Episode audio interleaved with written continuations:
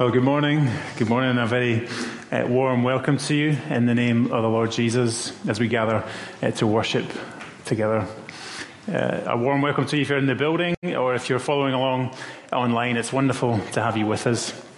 If you are here in the building, please do stay afterwards for some refreshments in the in the back hall as we uh, spend some time together in fellowship to encourage one another from from what we've heard during the service, or maybe how the Lord's been ministering to you uh, through the week. We want to try and encourage one another to build one another up in love. And as we think about uh, this morning, we're beginning a new series uh, entitled uh, The Journey to the Cross. As we think about uh, heading towards Easter, uh, we're looking at the Gospel of John, uh, and Jeff will be speaking to us as we examine who Jesus is and why that matters to each of us today. And so as we come to worship God this morning, let us, let us hear his voice from Psalm 24 as we come to meet with him this morning. The psalmist David, he writes, The earth is the Lord's and everything in it, the world and all who live in it. For he founded it on the seas and established it on the waters. Who may ascend the mountain of the Lord? Who may stand in his holy presence? The one who has clean hands and a pure heart, who does not trust in any idol or swear by a false God. They will receive blessing from the Lord and vindication from God their Saviour. Such is the generation of those who seek Him, who seek your face, God of Jacob. Lift up your heads, you gates. Be lifted up, you ancient doors, that the King of glory may come in. Who is this King of glory? The Lord strong and mighty, the Lord mighty in battle.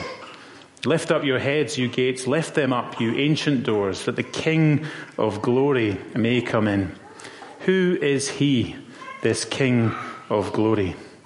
The Lord Almighty. He is the King of glory.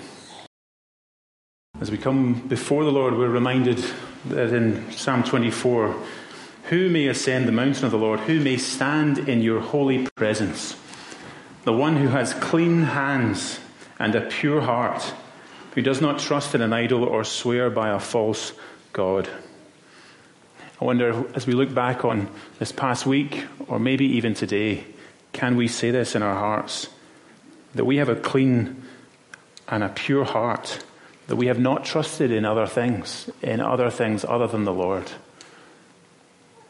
Let us come before the Lord uh, in confession that we would receive his pardon as a good and gracious King. Let me pray. Uh, Father God, we do pray that you would uh, forgive us for the times in which we have strayed from your ways, from we, when we have uh, sought impure things, when our minds and our lives have drifted in that way, when we have sought to rely on other things other than you. And we thank you that we can come into your holy presence because of Jesus, who is our good and gracious King, who has forgiven us that we might come and sing your praises. We give you thanks in his name. Thank you, Father, for your goodness. Thank you that you hold us through the night, that you keep us in all the darkness, that you hold us fast in the Lord Jesus. I thank you that he is the King the King of glory, the Lord of all things. And yet, he is also gentle and lowly in heart. We thank you, Lord Jesus, that as we come to you, we come as your children, as those who have been uh, purchased by you, that we can draw close to you, knowing that you hear our cries, that you hear our prayers. And we pray, Lord, for those who are burdened at this time, who are struggling. Uh, we pray for those who are undergoing uh, treatment and tests.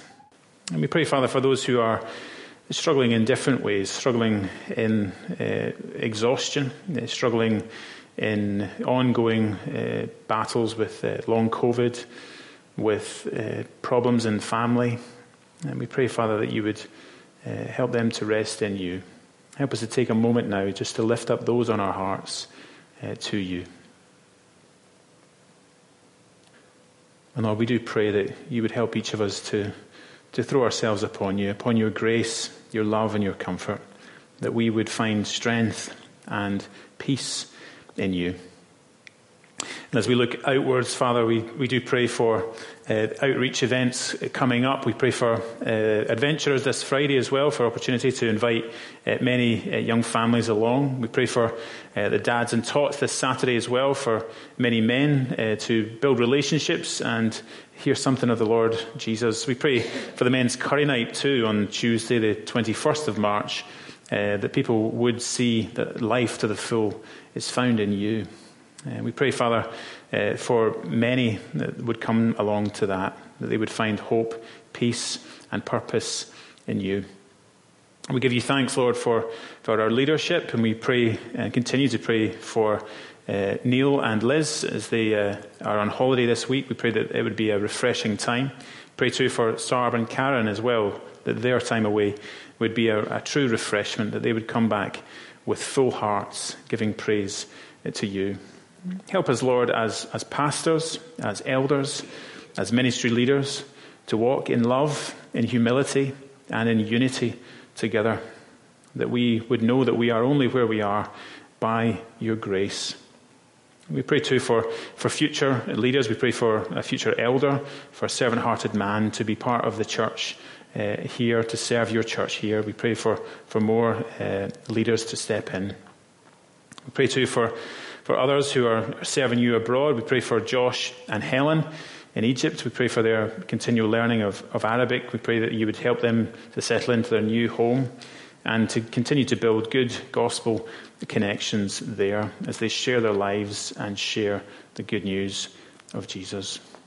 We pray too, as we think of other nations, we pray for Ukraine. We pray that you would bring peace to that place, Lord. And we pray for those who are suffering suffering both in Ukraine and in Russia.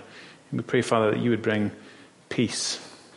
We pray for, for those who are struggling in places like Syria and Turkey with the extreme uh, conditions as a result of the earthquake. And we pray, Father, for, for good Christian agencies to provide uh, physical material help as well as uh, medical help, uh, that, that they would be able to hold out the hope that we have in the Lord Jesus as we see a world which is under judgment, growing, groaning under the weight of sin.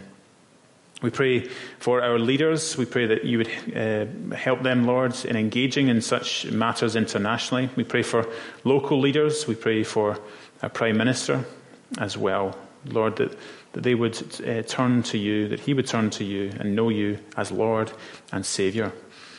We pray for, for Christians in politics, in all the various places of influence and power that they have. We pray that you would help them to stand strong in the heavy pressures upon them, and that they would continue to share the hope that they have in Jesus, that they would work with integrity for you.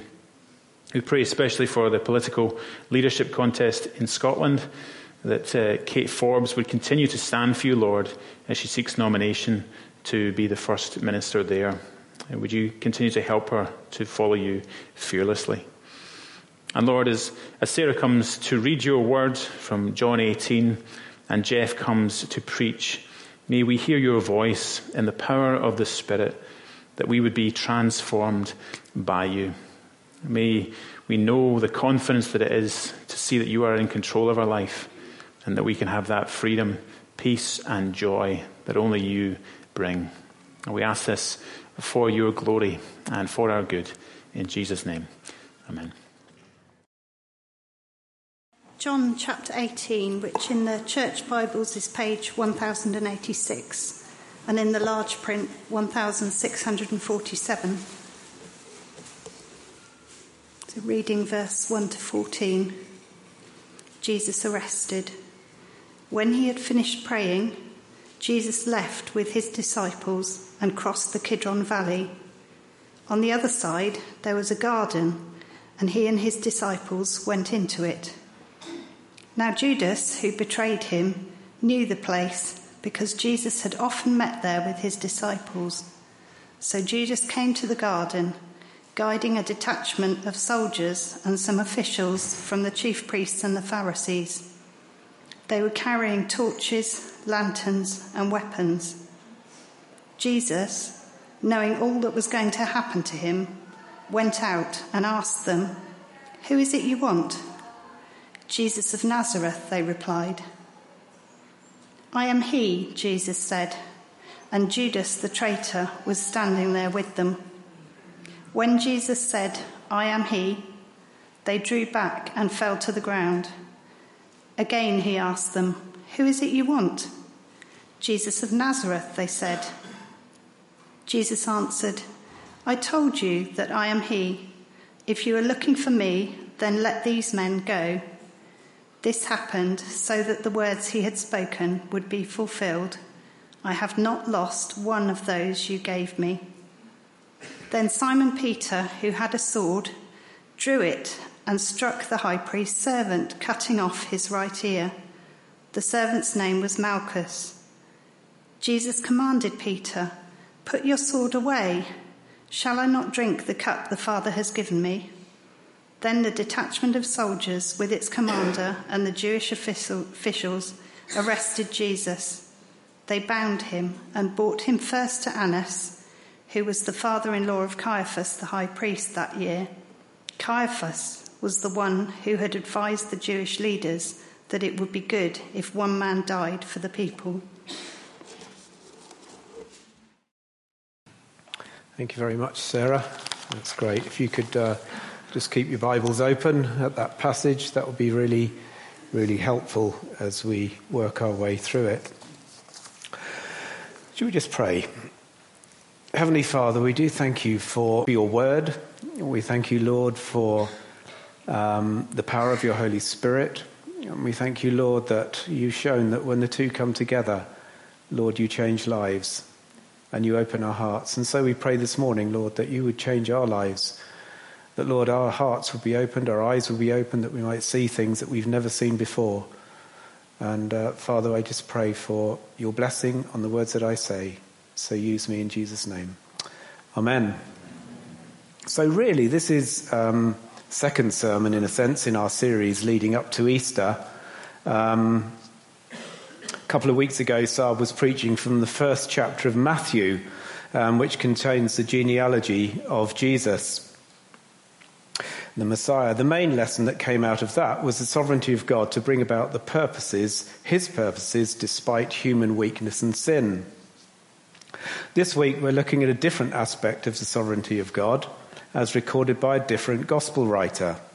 John is the only eyewitness gospel writer, and his target readers are Gentile and not Jewish. John states the purpose of his biography of Jesus is that his readers may Believe that Jesus is the Messiah, the Son of God, and that by believing you might have life in his name. And most commentators would also say that uppermost in John's writing is his desire to reveal the divine nature of Jesus. After the death of Her Majesty Queen Elizabeth II, former protection officer to the late Queen, Richard Griffin, told this humorous story. One day, when they were in Balmoral on holiday, the Queen decided to go for a walk around the castle grounds. She asked Richard if she would like to come along with her, which he did. her Majesty was dressed in a headscarf and tweeds, and after a while they came across two American tourists on a hike. Richard recalls that the Queen would always stop to say hello. It was clear they had not recognized her. The American man asked her if she lived in the area, to which she replied, Indeed, she did have a house nearby. She said that she lived in London but had a house over the hill. Um, he asked her how often she'd been coming up here, and she said that she'd been coming for more than 80 years. He said, Well, if you've been coming up here for 80 years, you must have met the Queen. As quick as a flash, she said, Well, I haven't, but Dick here meets her regularly. Dick goes on. The next thing I know, this guy comes round, puts his arm around my shoulder, and gives the camera to the Queen and asks her to take a photo of us. Then we swapped places, and I took a picture of the, them with the Queen. We never let on and waved goodbye. Then Her Majesty said to me that she would love to be a fly on the wall when they showed the photos to their American friends. And hopefully somebody will tell them who I am. John wants to make it absolutely clear just who Jesus is so that there's no mistake. Our American friends may not have recognized Her Majesty the Queen, but we cannot afford to miss His Majesty the King of Heaven. So we begin our passage with the words When he, that's Jesus, um, had finished praying, Jesus and his disciples had just celebrated Passover in the upper room, followed by a time of teaching and prayer. When Jesus had finished, he got up with the disciples and left the upper room. They were headed for a quiet place, somewhere familiar, a garden away from the crowds, and yet not somewhere that was difficult to find, because it was time for Jesus to hand himself over. To get there, they had to cross the Kidron Valley, um, down a very steep slope from Jerusalem, and then up a bit on the other side to get to the garden. They went to a garden they often went to, identified as Gethsemane by the other gospel writers. It is located on the lower slopes of the Mount of Olives. And its name means oil press. It is there to this day. And John wants us to know this is a real place, a real event with real people. If you go to Israel today, you can see these very places that are mentioned here and indeed throughout the whole of the Bible. This garden was somewhere that Judas the betrayer was familiar with as he'd been there many times before. So Jesus is laying open the scene for his arrest and he's inviting his enemies as if by setting a trap, but the trap was for his own arrest. The garden scene is reminiscent of that first garden scene in Eden. In it, Adam hid from the Lord because of his disobedience. Here, Jesus, the second Adam, reveals himself to his enemies in his obedience to the Lord. Matthew records Jesus' prayer to his Father in the garden, and Matthew 26 says, Not my will, but yours be done. The restoration of what was lost in Eden was beginning to play out in Gethsemane. Not God's will, not man's will, but God's be done. So here's Jesus with 11 of his disciples in the garden when Judas, the 12th disciple, appears. But he doesn't come on his own. He's not following Jesus like the others. He doesn't come with an apology for coming late. No, he has another motive for being there. He has another motive for being there, and his motive is, in fact, money. He'd always been around Jesus, um, and the reason that he was around Jesus really was not because he was his Lord and Saviour, but because he liked money. He would do anything to get money. Oh, he'd mask it by complaining about wasting money on perfume and helping the poor, but Jesus saw straight through him. John 2 says, But Jesus would not him trust himself to them, for he knew all people. He did not need any testimony about mankind, for he knew what was in each person. So, why did Jesus call Judas to follow him if he knew all people? John 6 says, Then Jesus replied, Have I not chosen you, the twelve? Yet one of you is a devil? He meant Judas, Simon, son of Iscariot, who, though one of the twelve, was later to betray him. Here's the shocking truth Jesus chose his own betrayer from day one. Let me say that again. Jesus chose his own betrayer from day one. And here's another staggering truth He chose his betrayer from before the world began. 1 Peter 1 says, Christ, a lamb without blemish or defect, he was chosen before the creation of the world, but was revealed in these last times for your sake. The plan of salvation was planned before the, before the foundation of the world. Judas was chosen to be part of that plan before the foundation of the world. Gethsemane was planned in heaven what kind of God, what kind of person would do a thing like that? Judas never expected his betraying Jesus would end in his death. That was not his intention. He just saw it as an opportunity to get some hands on his on some get his hands on some cash. Matthew 27 says that when Judas who who had betrayed him saw that Jesus was condemned, he was seized with remorse and returned the 30 pieces of silver to the chief priests and the elders. I have sinned, for I have betrayed innocent blood. No plea for forgiveness, just remorse. Matthew 6 says, No one can serve two masters. Judas would have heard this. Either you will hate the one and love the other, or you will be devoted to one and despise the other. You cannot serve both God and money. Judas heard that sermon and he ignored it. He probably kidded himself that he can indeed do both, despite what Jesus said. 1 Timothy 6 says that the love of money is the root of all kinds of evil, and he will see it in all its horribleness. So Judas was chosen by Jesus at the beginning of his ministry, folded into the life of the disciples, and went undetected by them until now. It says in verse 3 that Judas came to the garden with a detachment of soldiers and some officials from the chief priests and the Pharisees. Do you know how many soldiers they were in a detachment? Anybody got any idea how many soldiers in a detachment? See, when you read the scriptures, you kind of gloss over these words. A detachment was 600 soldiers. The authority sent 600 men, fully trained, armed, and equipped soldiers to rescue this one, to, to arrest this one man. That's three. On a good day in this church, we can get 200 people. Can you just imagine three times the number of people in this church when it's packed? All fully trained Roman soldiers. Three times the number of people in this building, all wielding torches, lanterns, and in military uniform. The question is, why did they come with such force? Well, they could have been expecting a lot of resistance, even though there was no evidence that that was going to be the case. There had never even been a scuffle, let alone any uprising around Jesus. So, why did they send so many people? Probably, most likely, the elders had been exasperated at their failure to catch Jesus.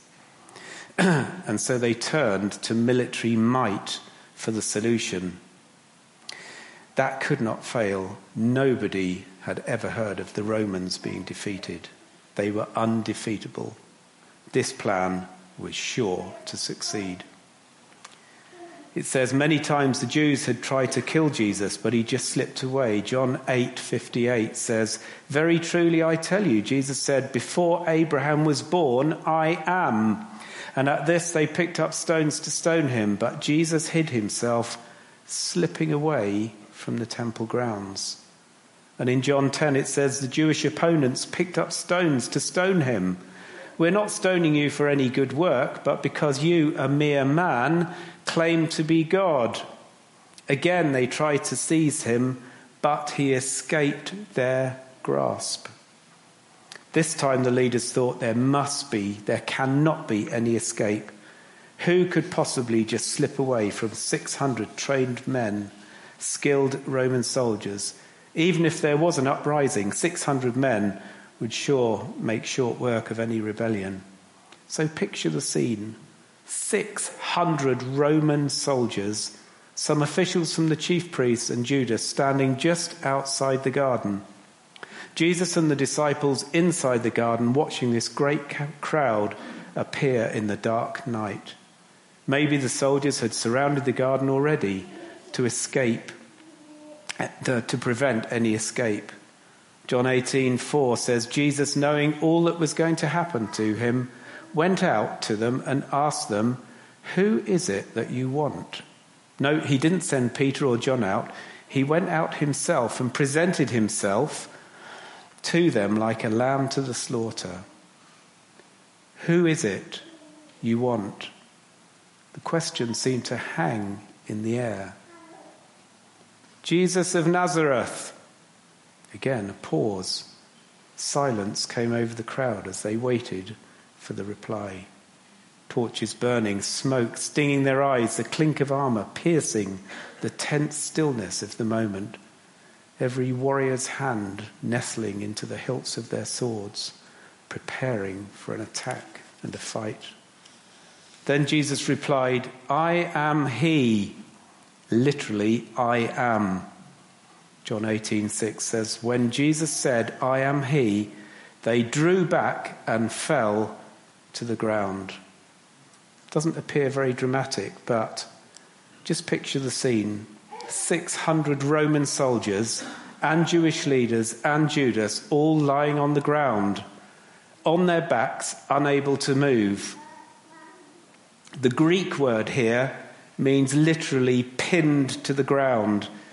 They were literally pinned to the ground, unable to move, with Jesus calmly standing over them.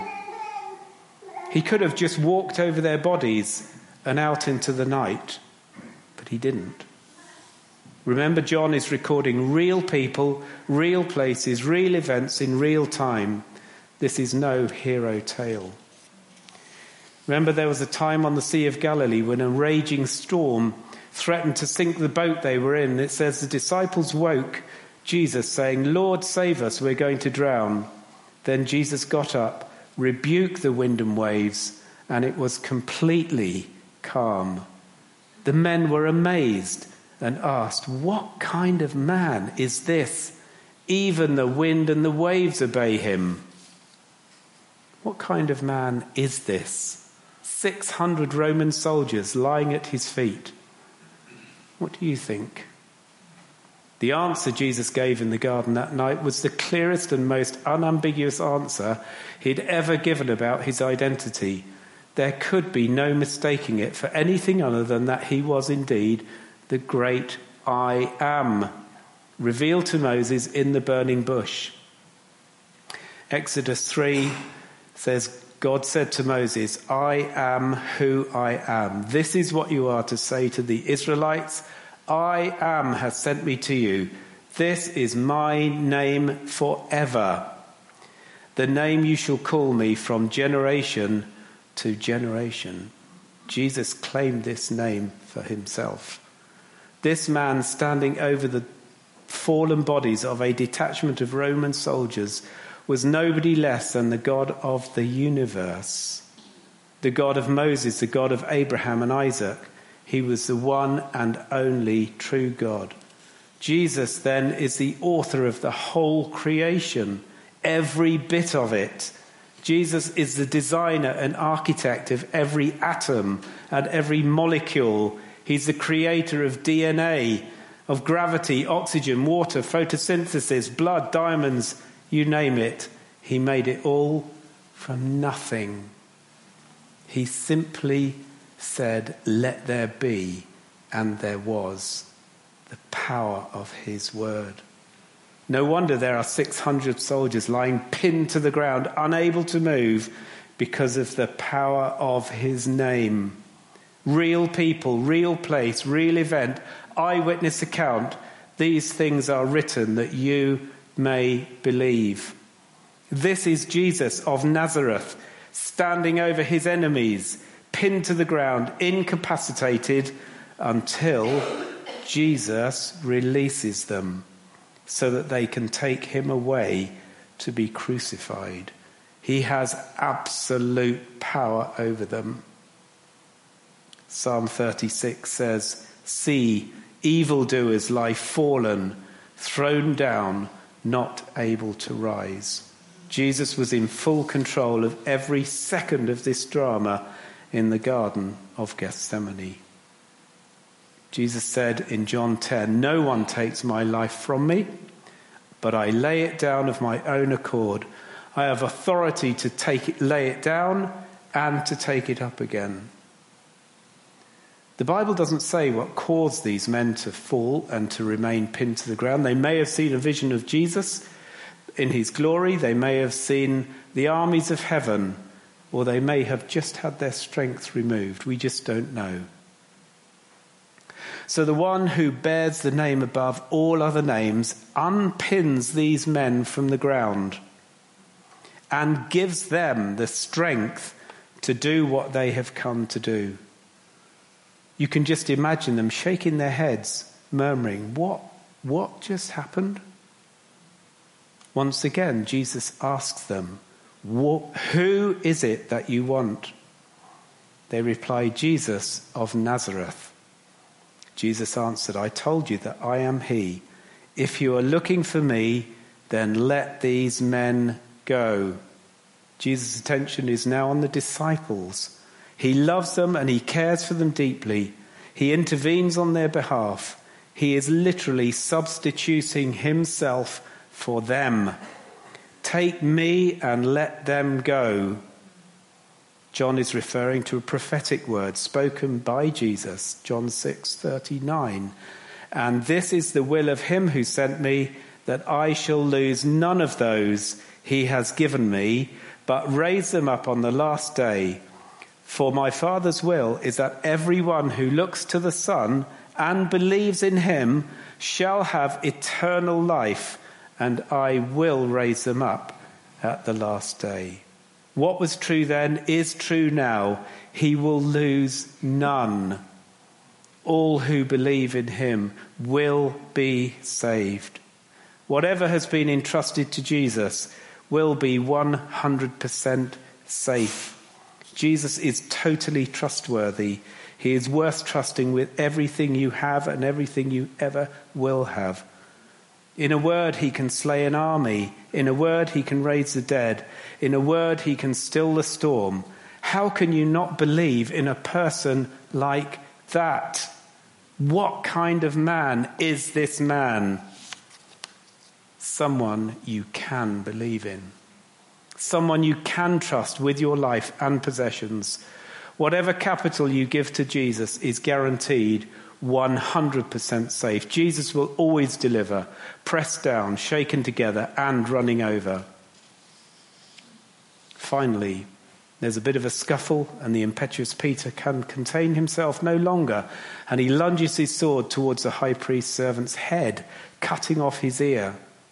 Jesus brings calm by commanding Peter to put the sword away and says, Shall I not drink the cup the Father has given me? Even when his own friends try to protect him and avert what they see as a tragic turn of events, Jesus ensures that nothing, nothing would derail his own arrest. Nothing would cause him to lose those the Father had given him. The other Gospels record that Jesus healed this man's ear. By doing so, it would have averted Peter's arrest for attempted murder. No doubt, though, if the man had died from a stab wound to his head, Jesus would have brought him back to life. Nothing would have stopped Jesus from obeying the Father and giving his life freely so that all may believe in him and have eternal life when they arrested Jesus, they bound him and took him away. John wrote it in uh, chapter 20 Jesus performed many other signs in the presence of his disciples. See, John recorded just some things for a specific reason and purpose. He performed many other signs in the presence of his disciples, which are not recorded in this book. You can't say it all. I can't say it all this morning. He couldn't write it all. There's so much about Jesus. Jesus performed many other signs in the presence of his disciples, which are not recorded in this book.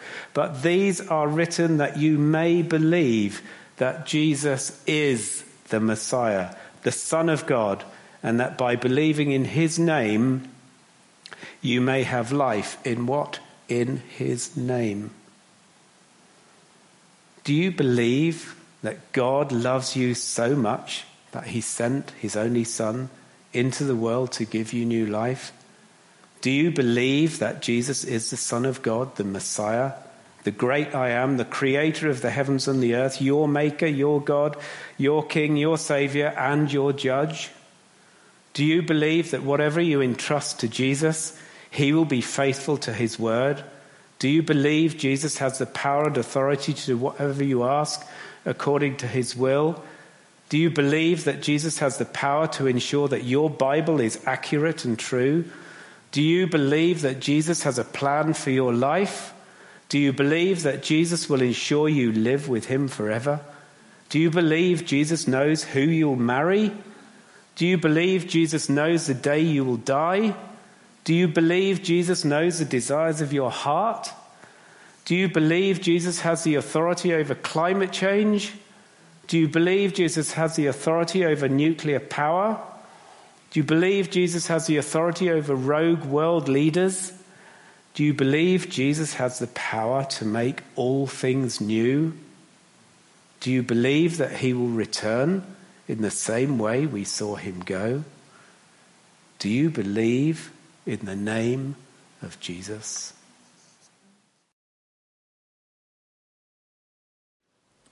Lord God, our Father in heaven, we thank you that we can come to you through the Lord Jesus, that he has cleansed us of all of our sins that we can praise your name. We can see that you are on the throne, that you reign, and we trust in you. Help us to trust in you each day. And Father God, we, we praise your holy name for all that you have done for us in the Lord Jesus. We thank you, Lord, that we can come to you because of him. Help us to, to come to you in praise and thanksgiving. In Jesus' name, amen.